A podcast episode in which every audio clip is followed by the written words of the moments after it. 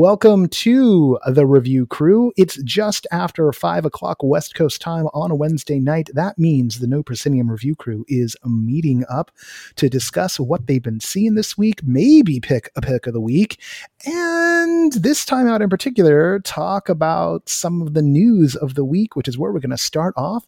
But I'm going to introduce who's in the mix tonight. Uh, to my personal extreme left virtually is the LA Reviews crew editor. Uh, say hello, and my and my co-host. This is Kevin Gossett. Forgot that part.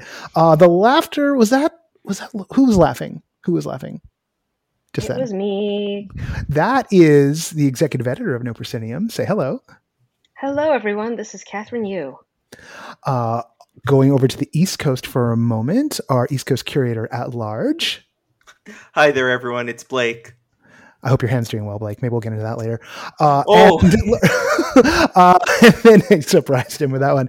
And our arts editor, who's also here in Los Angeles. Hi, Laura Hess. All right. So we're going to start with news this time out. Punchdrunk tickets. Tickets went on sale today for The Burnt City, which is Punchdrunk's new show in London at the Woolwich uh whatchamaboober i just forgot the name of what it's called uh uh there's a new arts facility and it's going to be a hundred thousand square feet everyone got excited. Turns out that's the exact same size as sleep no more. So we know it's like the same size as sleep no more. Uh, and the story is uh, is based off the trojan war. So there are two cities at war with each other and an immersive exploration of that idea. So reactions to the news, y'all? Don't forget 1920s Berlin. 1920s Berlin, yes, and and some vibes of uh, Metropolis, the the film Metropolis. Uh, that's another critical part, and we're gonna definitely circle back on that in a bit. So, who's Blake? You've already you've already you already did you already book a flight? You talked about. I haven't already booked a flight. So uh, today has been I've had at least an hour and a half of logistics conversations with my sister to see uh, if I can get permission to crash on her sofa. Uh, I was planning on going to visit sometime in May anyway. This has just kind of accelerated the timeline. So we will hear back tomorrow at some point uh, whether or not uh, this is going to happen. So fingers crossed, everybody. All right, and and congratulations for having somewhere to stay while you're in London. That that helps with the cost of the trip in a big way. Oh, definitely. if it works, if it works, then this is the only question is whether to see it once or twice. Wait, yeah, you're, you're holding back once or twice. Yeah, it's, what about three times? Four? Look, I'd like I'd love to do three times. The thing is I just can't sick that on my sister. As someone who hasn't done a Punchdrunk thing before, I'm expecting her to be shell shocked and exhausted after one. Uh, oh God! Oh, so you're bringing a newbie. Wow. I'm bringing a newbie. Hopefully, hopefully, I'm bringing a newbie. I'm very excited. Um, the the only other first thoughts that I've had are that I'm hundred percent following the Achilles and Patroclus track and I am placing like 10 bucks to whoever will take this bet that Cassandra is going to get the uh, Woyzeck monologue. Oh, I mean, they freaking love Woj. Yeah, like they go to that well a lot. So yeah, they're gonna get. They're gonna do the same monologue, and my money's on Cassandra for the monologue. Uh, prove me wrong, Punchdrunk. Surprise me. All right. Uh, who else? Uh, Kathryn. Kathryn, how about you? What's uh, what's I'm your just vibe? like swimming in this like future parallel universe, specifically because they've said like you think you know 1920s Berlin, but it's not going to be cabaret. Uh, we're using the music of Bartok as well as Grace Jones. So, given the musical influence and the film influence and the fact that it is about the Trojan War, like I'm still trying to mentally piece together how all these influences are going to work together. And you know will it feel cohesive? Will the center hold?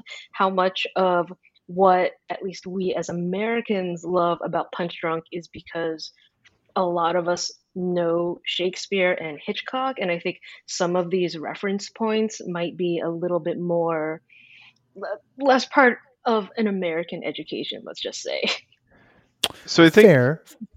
yes and yes and no. I feel like I mean Greek gods and, and goddesses and kind of myth are pretty general touchstones, even in America, even if it's like less than than Shakespeare. But I maybe those are kind of like equivalent things over here too.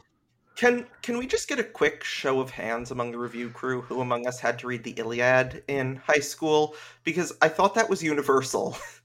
I, I didn't have to do the Iliad in high school, but I definitely did uh, both. One of them in college, uh, and I mean, as a theater kid, I had to read a lot of you know, I had to read a lot of uh, you know Greek plays, and there were there was always references, and you know, we, we got a we got a primer on the Trojan War, so uh, I, I kind of feel like we're we're fairly conversant in it, and on the Metropolis side, uh, you know, as anyone who has any film school in them or took a film class, you're sort of by default exposed to that. And we all have the iconography of that movie uh, handed down to us through Star Wars, right? You know, uh, the android in Metropolis being, you know, the, the model for C3PO. So there are these there are these echoes in the culture that are are are kind of cornerstones, um, which I think will probably play out play out just fine.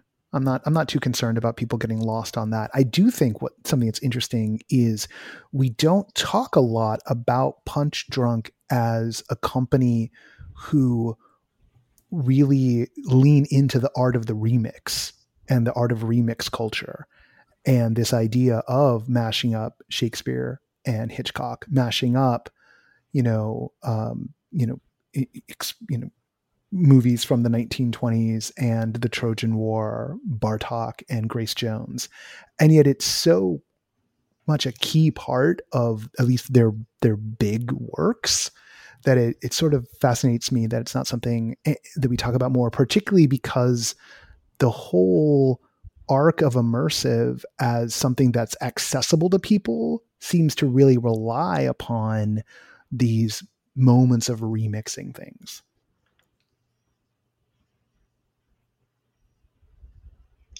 But at, but at the same time, they have a show in Shanghai, right? So, and I've brought people to Sleep No More who did not grow up in the United States, and they loved it. And later on, I was had to like unpack like, oh, this was a reference to that, this was a reference to this other thing, but just like the sheer experience, like the sensorial aspect, the fact that it felt all encompassing and overwhelming, but at the same time you could figure out how you wanted to play the world. Like that all for the right person seems like just as valid an entry point right? Yeah, I think that is like that's one of the big things with Punchdrunk stuff is it's so kind of thoughtfully imagined and produced and put out there that it is I think easy to slide into that world whether you're like familiar with the the touchstones or not like and I think the because it is especially Sleep No More is a mostly silent show. It's it's dance except for the the one on ones really, and even then that's like light talking that it, it can transcend kind of across cultures and language barriers. Like even if you're not familiar with the material, I think you can find something to kind of hook into regardless.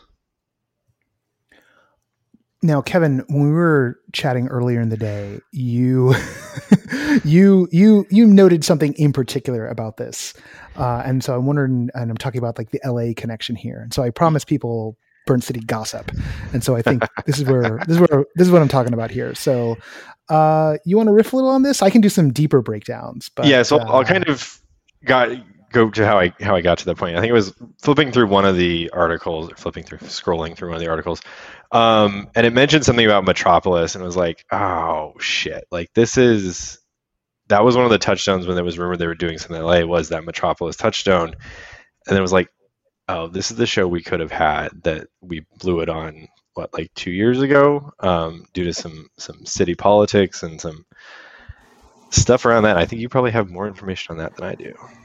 So, yeah, when I saw the initial news, I noted two things. One, years ago, like, and by years ago, I mean seven years ago, six years ago, when when I first encountered folks who were working with Punchdrunk out here, I'd started to hear the the rumor was that they were really interested in the Trojan War, and there was one point where the rumor going around, and I never reported this out, but you know now the show is going up, so it's a perfect time to talk about this.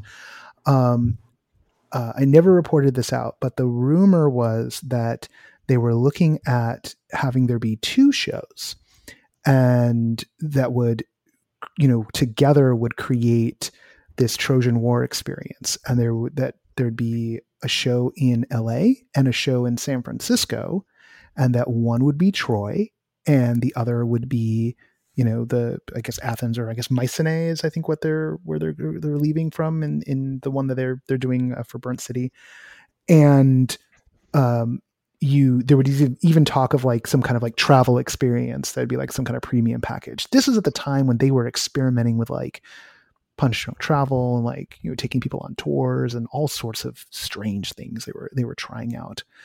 Um, but that was one of the first rumors was that there were going to be two shows, and that the reason why we lost, you know, that show in Los Angeles is because they they had found a space in LA, but they couldn't find a place in San Francisco, right? Which you know plays into the rivalry of those two cities, and also um, makes a lot of sense for you know seven years ago when you know space is kind of cheapish in LA compared to SF, but in SF, like you got to be kidding me, like impossible. Then, uh, just as late as I think I want to say 2019, I'd have to look in my in my diary to get like the exact date. No, it was 2019. I remember because okay. I sent you a text message and you were at Without Walls that day. right. Um, there was uh, so it was 2019, and what had they we we had been talking to people at Punchdrunk who were like on the ground here in LA, and there was an article that had gone out tipped out early and they hate you know they, they, they hate when something gets tipped out early uh, that was in i want to say it wasn't it was i think it was curbed or something like curbed one of those real estate you know related um, you know blogs uh, someone at the hotel across like the the grand old hotel across from macarthur park in the macarthur district here in los angeles had tipped out that blog that Punchdrunk was talking to them about doing a show there. This turned out to be true. They had taken it pretty far down the road, but there was quickly like, oh, we're in negotiations, nothing's all working, like no comment at the moment. It's like, okay, wait and see what happened. And then things advanced to there was a planning commission meeting uh, because they had they had gone so far as to like go for permits, and there was going to be a show at the hotel. There were permits being, you know, sought for the bar that would be attached to the show in the hotel. Now that hotel happens to be next door to an elementary school. Uh, the hotel, I believe, predates the elementary school because the hotel is from like the 1920s or the 1930s. Like it's old, right? Uh, it was going to be renovated and redone up. And this this is you know part of like you know let's be honest and clear, part of a gentrification effort in that neighborhood, that neighborhood which is predominantly Latino uh, and borders on Koreatown. So it's a fraught topic. And if you know anything about LA city politics, particularly when it comes to land use and gentrification, like the this is this is a, a tense thing here in a lot of ways. So you got to go go delicately. Um, there was uh, there was that planning commission meeting was called for, and some of the stuff that was being sent into the planning commission. This is the thing that Kathryn sent me while I was down at Wow. Uh, like the the the raft of documents included letters being written in that said uh, people from the community writing into the city council members saying um, these shows have nudity in them. Uh, people are wandering around with the actors. Uh, people are going to be drinking. So it's nudity and actors and drinking. This is clearly a brothel. This is going to be a brothel. Ne- like like word they use that word right like the oldest thing to hurl at actors in the books this isn't legitimate theater this is a peep show and they're going to be these drunk people at a peep show next to a school uh, and that had been entered into the public record and, and they had gone through like every review of the show ever and like excised just the parts where like someone saw a nude actor and compiled it all, so it looked terrible when Yeah. you put just those bits together. So I the the planning thing, I think it was like in November, a date. I go down to the planning commission on the day it's supposed to happen, and I get into that uh, that room in City Hall. And the first thing I note is like, th- there's some people in there, but like it's it, it's it's a little bit dead, and the only people in there look like there's folks with community. Some ladies brought like six kids with her, so like there was clearly going to be a moment where someone was like, "All you know, my kids. Think of my Think kids. of how- children. think of the children and and mind you Punchdrunk which has Punchdrunk enrichment had reached out and said hey we have these programs. And in in the stuff that was written to the city council member like the the, the neighborhood activist people were like oh we don't want this from these people right? And let's be clear here at the same time. This is you know a company from outside los angeles coming in into a building into a neighborhood that's that's like a lot of la you know threatened to be like you know gentrified or regentrified depending on which part of the cycle we're talking about. And there's there's lots of complex dynamics here. I've watched I've, watched p- companies that are not native to los angeles stumble into la and blow it elsewhere. But Punchdrunk is definitely sensitive to this stuff. So we get in there in the planning commission and like I, I i think i'm the only person from like the arts press in the room. And like it's five minutes after the meeting's supposed to start it's 10 minutes after the meeting's supposed to start and then someone comes in and says like all the meeting's been canceled they've pulled the permits. They pulled the permit requests. And so then i contact the planning commission and whatnot and say what does that mean that they pulled the permits? Uh, does does it mean that things are paused like no they've completely pulled the permit requests.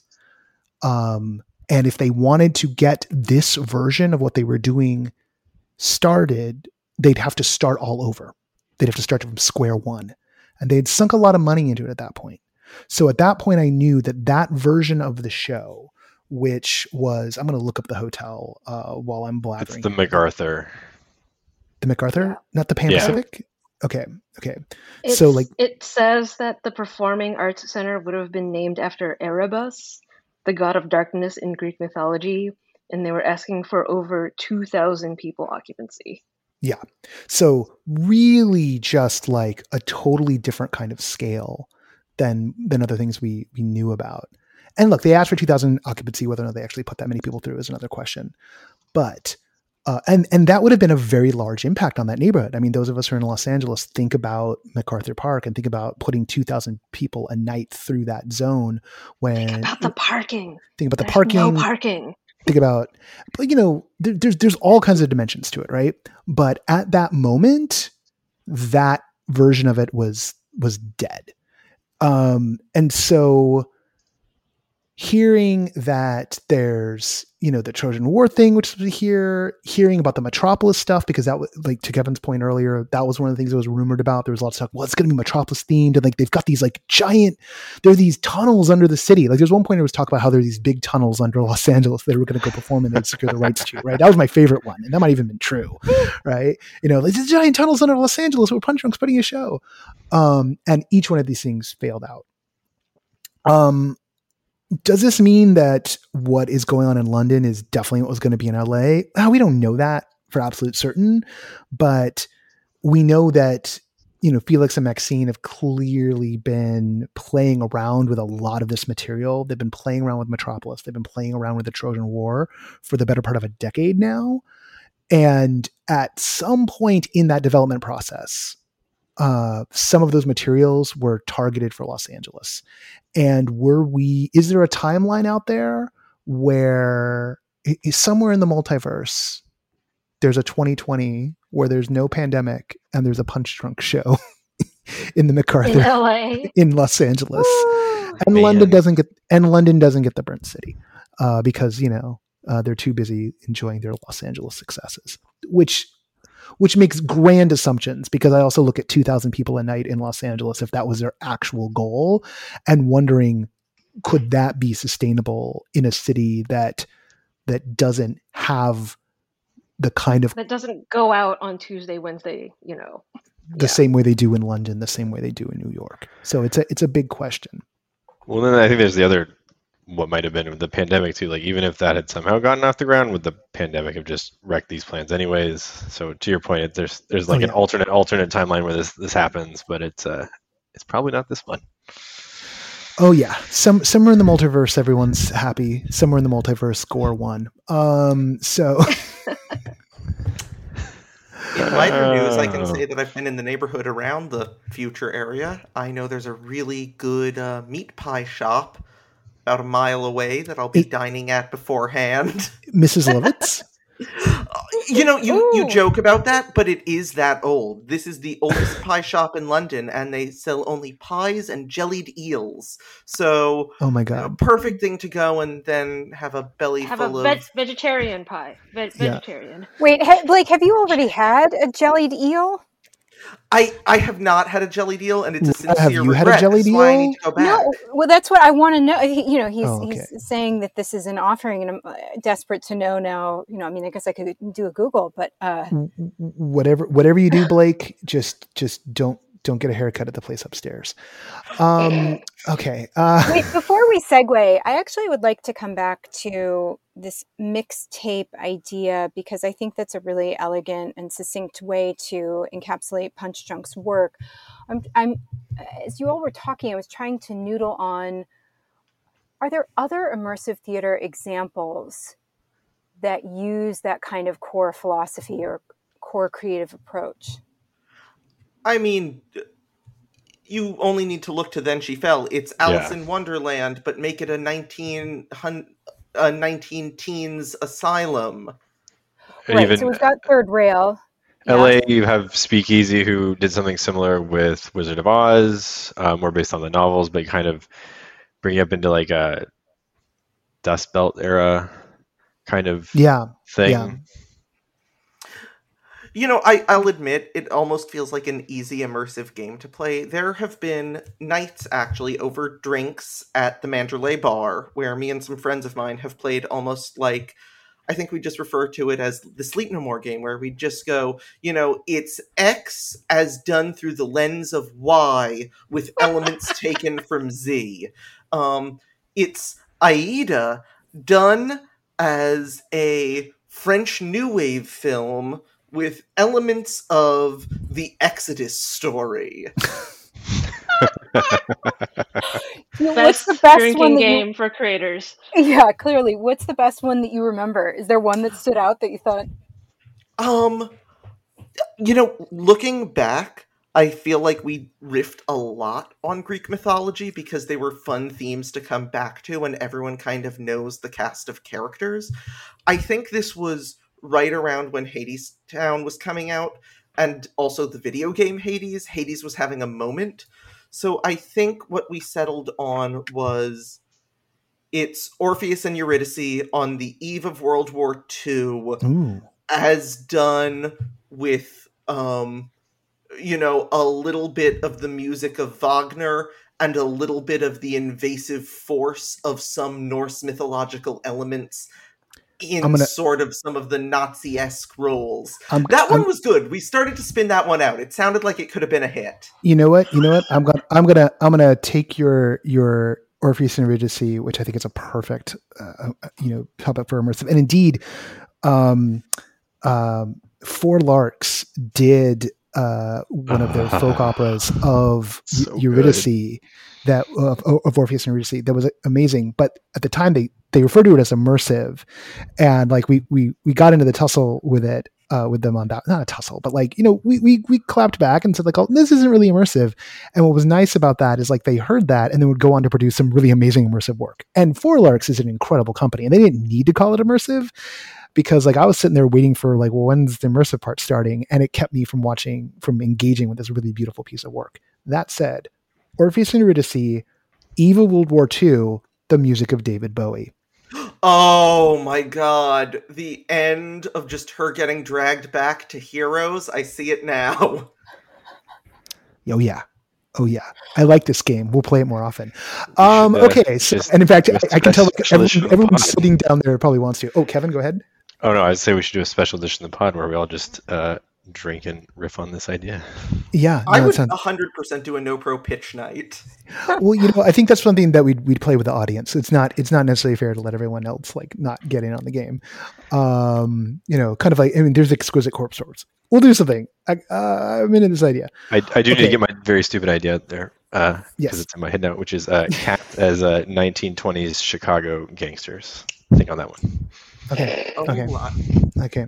I mean, I I, I can see. Okay, you said cats. You said cats. Yeah, cats, cats. Okay, cats, cats.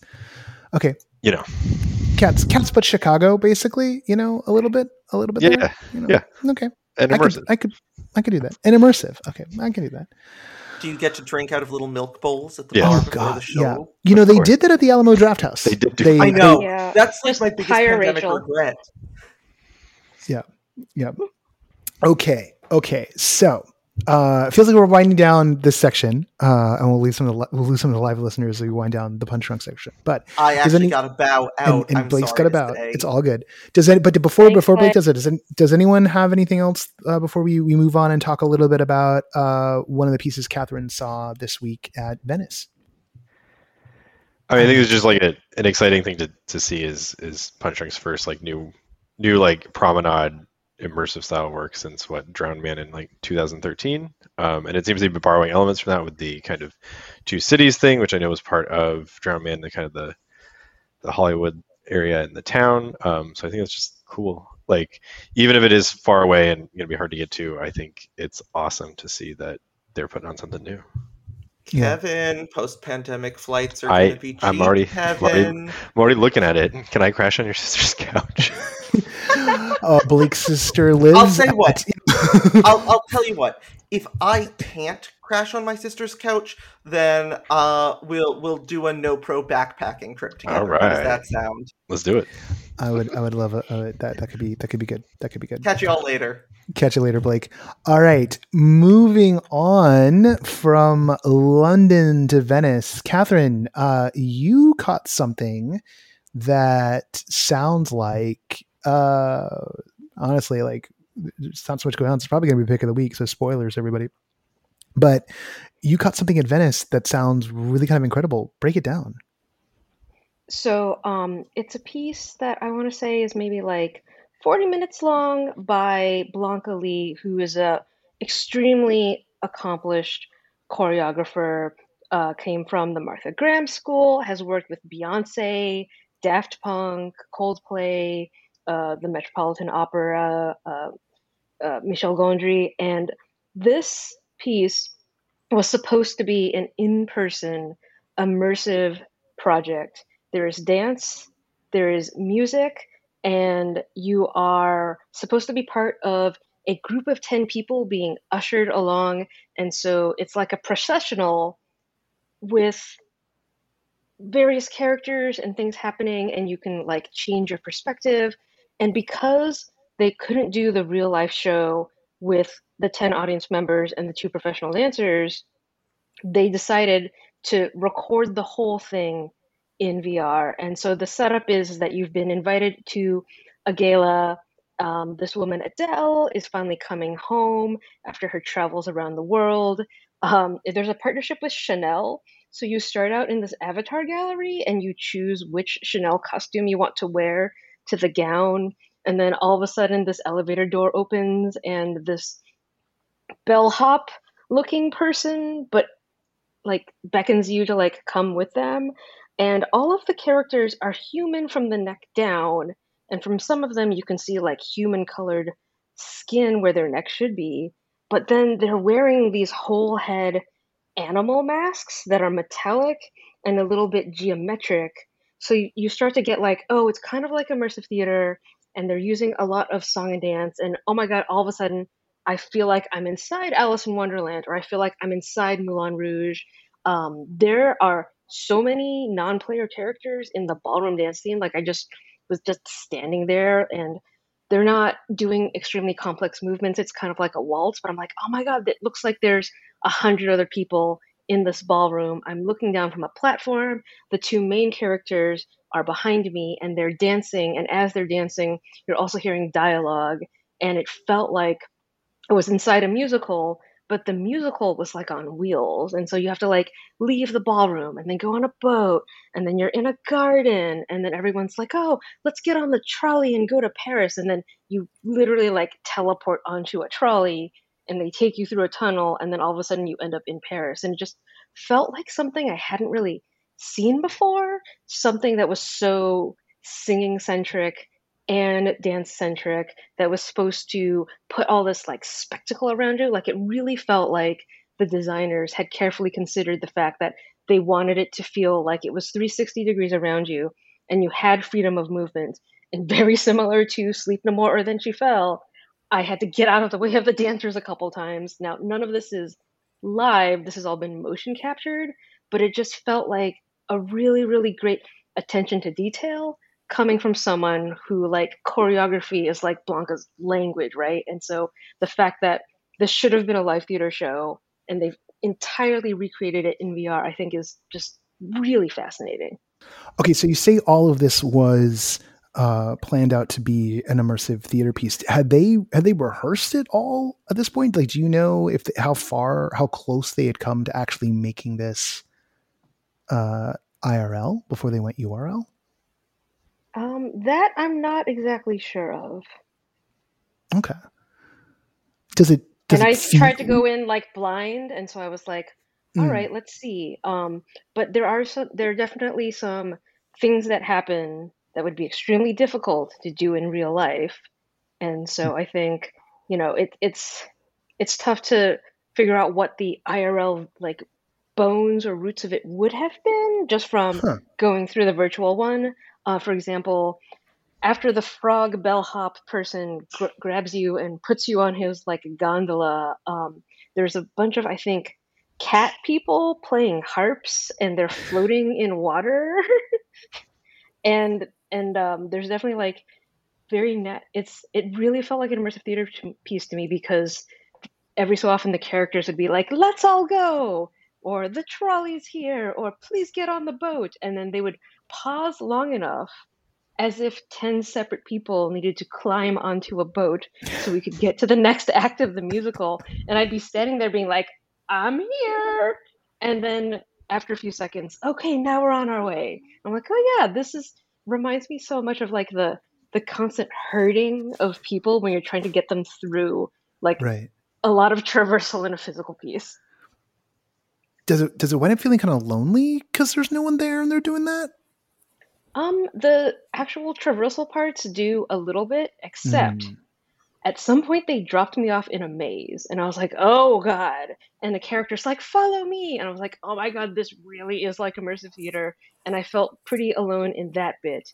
But when you're in the bigger set pieces, there's just so many other characters dancing and moving around. Like at some point, we got into like this old school Hollywood, um, you know, what what with the like synchronized swimming numbers, where I looked down, I was like, oh, there's mermaids all around me.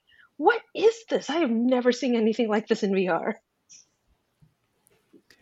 How um this is this is a standalone it's because like some of the things you talked about it almost sounds like it was something that was in VR chat, but this is not a VR chat world. This is not a VR chat world. Um, the current platform is Viveport, and they did a lot of work, I think, around the motion capture and special effects because the characters all look so good that I Mm. immediately was like, oh, this wasn't done like just in engine, and it's clearly not volumetric video. It has to be something else. And Wow. the love, like the attention to detail, is pretty astounding because there's just so much going on all the time. You know, you look up and there's like someone walking a tightrope above you in the garden party scene. Meanwhile, the two characters are like having a fight, and you're like, oh no, will the lovers reconcile? And what's happening over here? Oh, it's a dance, and there's roses, and this is a fountain, and things are happening. What's going? So I definitely, uh, I'm probably gonna have to go back through it a second time just so I can stop and look around at maybe some of the environments a little more. And Kathryn, which one is this in the in your diary again? In the Venice VR diary? Uh, I literally did it this afternoon, and I have not gotten a chance to write it up. But it's Le Bal de Paris de Blanca Li, and Blanca Li is um, the main creator on it, the choreographer and dancer who thought up all this stuff. well, I'm definitely I'm glad that uh, Venice is taking place through the 19th. Yes. Uh, do we have any sense of whether or not this is going to be released off the festival circuit uh, afterwards, or is this still this still a circuit piece for now? I think it'll probably be a circuit piece for now, but given that they really wanted to have um, the full body awareness with, you know, uh, participants and dancers, it sounds like when it's possible to actually try to like stage this in an Mm. immersive way. Um, and that would be really cool to have like this standalone festival circuit one that you could do wherever you are, but also have like the physical, uh, like actualized version. And you said this was about 40 minutes long? Yes. And so, just to clarify, so the um, so, so there are these moments where the the characters are kind of rounding you up. Um, but when you're saying like you want to go back and explore, so is this? I guess I'm just unsure. Is this something where you can take as long as you want to explore everything, or there is a, a, a kind of rail that you're on within this experience? Oh yeah, you're definitely on rails. Okay, But I think just so much was happening at once that Right. I kind of want to go back in and you know that that's the beauty of a lot of this work is instead of facing this way, maybe I'll face a different way or I'll see if like my perspective shifts or try to pay attention to like uh different details because they are dancing, but there's also dialogue and there's a story unfolding and then then there's these fantastical environments where you're like okay, uh, magical fountain ballroom. I'm in a lake now. Now I'm on a train. Hey, there's the Eiffel Tower. What just happened? right, right, okay. All right. It's definitely on my list. I think there's there's so much in Venice right now. Like I I didn't even realize like how much I went through uh, over the weekend because I like you you put your first three and or three or four up in the diary like late, last night. I was like, oh, I should write some of those, and I wrote three up real quick, and then I was like, oh yeah, I've seen two others, and so um, there's there's some there's pretty good material in there. I mean, I, I, say that like I'm surprised. It's it's Venice VR expanded. Of course, it's good material. I think the one that, that surprised me the most um, uh, is a film, uh, Monte Gelato, uh, which is this really nifty, and it's like it's like 30 minutes. I think it's like 28 minutes long. Which when I saw the runtime, I was like, eh, I'll give this a couple minutes, see if it's any good. What it is is these these filmmakers have taken like uh, 180 movies that were all shot uh, at this one spot at the the Monte Gelato Falls in Rome, and they've created this kind of living video collage. So you start off with like a scene from one movie, and then they then they kind of gray that out and then slap another scene down that kind of opens up more of the space.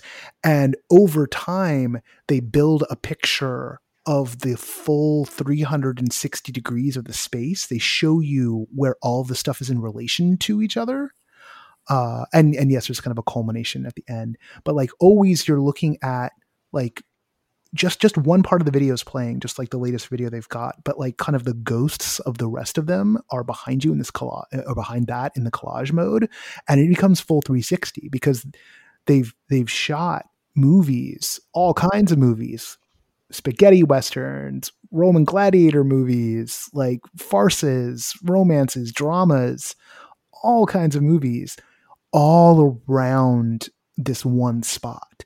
And it's just this really amazing kind of emergent memory of the location. It's almost like the dream of this place in the movies brought to life.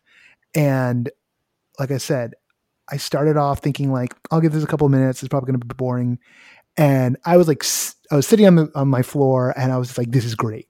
I love this and watch the whole thing. And there's even some cheeky editing in it, you know, like they go on little there's there's some uh, you know movie editing art. Uh, uh, they express their voice and their opinion that way. So pretty nifty piece and something you could literally only do in VR with film. And that's very exciting to me. That like here's something that couldn't exist in any other medium and couldn't exist without this other medium.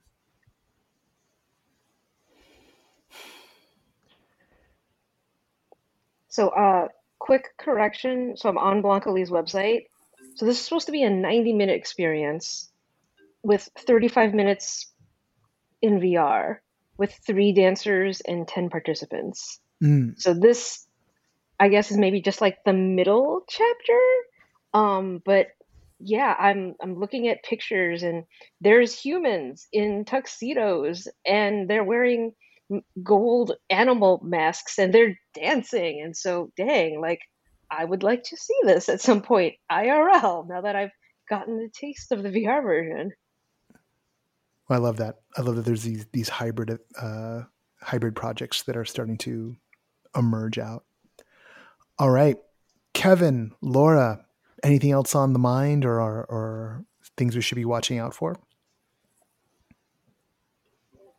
Yeah, I'll jump in on some um, art stuff that I think is really worthwhile. This was not this past Sunday over the holiday weekend, but there was a single day pop up in LA. I'm sad that it was just one day, but I also think it's um, a great example of how these pop up experiences can build on themselves and how they can, um, you know, different companies and artists can come together and support each other. And we don't always have to. Um, I mean, you know, I was about to say, like, now that we're easing back into um, more in person events it's like well with delta i don't i don't know where we are in this timeline and what's happening. But i think that because experiential can be so expensive um, it is i think a really worthwhile opportunity to talk about different productions and events that are just one day only or one weekend only and how that can add a lot of value to communities and how it can showcase artists in different companies so there was a um, this pop-up was uh, co-hosted by two LA-based companies, Standard Vision and Vellum LA, and this was to showcase the work of an LA-based artist named Maggie West. And Maggie West is um, she's a really interesting artist. She has a mix of it's it's photography, it's uh, animation. She has digital art that, in this case, was being presented at the Standard Vision Studios. Uh, she's also done a lot of installation work, and so she has, um, you know, photography editorials that have been featured in major magazines. She's also done a lot of large scale public art installations for nonprofits. Um, she's held benefit campaigns and events for Planned Parenthood. So there's a social impact aspect to her work. And then in this case, um, again, this was the uh, digital side of her work. So what she does, it's incredibly vibrant work. And for anybody who went to Flutter, uh, the Flutter experience in LA before the pandemic, and I don't know if they've reopened. They're, they're I believe they're open again. Okay. I, I drove by them the other day. They have a new sign out front. So her, um, the Flutter experience did not resonate with me, but her room is actually, I think, the standout of the experience. Her room is really beautiful. And um, so she's known for this incredibly vibrant work of um, organic material, flowers, and plants. And um, she does actually photograph these flowers, physical flowers, under these really saturated, colorful lights, and then goes in and they're isolated. There's time lapse time lapse photography, and they're isolated, and so you wind up having these really um, for people that know the artist Jennifer Steinkamp, who also does work that's in the same vein, um, or at least in, in the same arena. Um, this has more negative space. This is more spread out. There's a different kind of distillation um, with her work that I think is it's meditative in a different way and it's spatial in a different way. Um, and so this wound up. So her work was being featured, and um, like I said, this was co-hosted by Vellum LA, which is um, in partnership with Standard Vision. And so Vellum LA is going to be a physical space in LA. I think it's currently slated for this October. And the it, it is a the they promote themselves as LA's first physical gallery for NFT backed digital art. So you can go to this gallery and you can because the NFT conversation is continues to be very interesting to me around like how do you interact with this art? What does it mean to own art? Um, in terms of displaying it or feeling connected to it, feeling like it's yours. And I think there's a lot of interesting conversations around that. So, um, to sort of chart where NFTs may go and how you interact with them and how that continues to innovate. Uh, so Vellum LA will be a hub in Los Angeles for that. And then Standard Vision is another fantastic company who's been around for quite some time. And it's a I mean, they're they're an architectural lighting design studio is how they describe themselves, but I don't think that that really encapsulates their work. Again, it's a it's a real focus on public art, and um, there's a if you're in LA, there's a, an installation over at the Beverly Center that I highly recommend by an artist named Kahlil Joseph. And this is the Webster is the retail space, but this is outdoors. This is available to any pedestrian. You don't have to go during business hours. It's actually much better at night. So this is a lighting installation, uh, lighting and video installation. And there's this real focus on the intersection of architecture and technology and art and how do we create more humane, inspiring, creative spaces where we can actually build community. This is something that I feel like, especially in a place like Los Angeles with all the sprawl, we're really lacking that. We're really lacking that kind of, we talk a lot about intentionality in immersive work. And Standard Vision has such an eye on intentionality around that intersection of architecture, tech and art. And I think that that's something that as we continue to see hybrid spaces and how we're trying to innovate on that, making them more humane and more creative and more inspiring it's so crucial. And i think unfortunately it winds up being a, a, you know kind of an add-on in so for so many developers and so many tech companies. And i think these things really need to be so much more integrated and standard vision really does that All right. Definitely something to keep an eye on is what's going on at Standard Vision and what Vellum's been up to. There's going to be some level of intersection between sort of our creative world and theirs. Uh, and I know like NFTs are still like this kind of very fraught thing. Um, right. Anything, anything that intersects with crypto and the blockchain, uh, there's just there's just so many questions. Again, anything that intersects heavily with the art market, because that the valuations in the art market are often, you know, they're eye popping, and that's sort of that's sort of what's going. The, the story of this year has been the intersection of the art market with digital art for the first time, and so now it's it's all kind of coming together. Um, but there's definitely something uh, in terms of the, some of the tech they're using and uh, kind of emergent properties of some of this stuff that could be that could be useful. The the NFTs, the whole smart contracts part of it is really really fascinating. Yeah, definitely. Um, all right. So with that as our notes, uh, I think I know what we're going to do when it comes to pick of the week this week, and of course, uh, you'll you all of you listening live, you already know all of listening thing. It's pretty obvious. So Kathryn and I are going to go record a, a, bit, or Kevin and Kathryn is going to go record a bit in a second here, uh, and uh, the the rest of you, uh, we will who are hanging around right now, uh, we will see you uh, in the not too distant. Maybe uh, go hang out in the cafe, and we'll be back before you know it. Until then, for the review crew, I'm Noah, and this is No Proscenium, and we'll see you next time. Thanks for listening.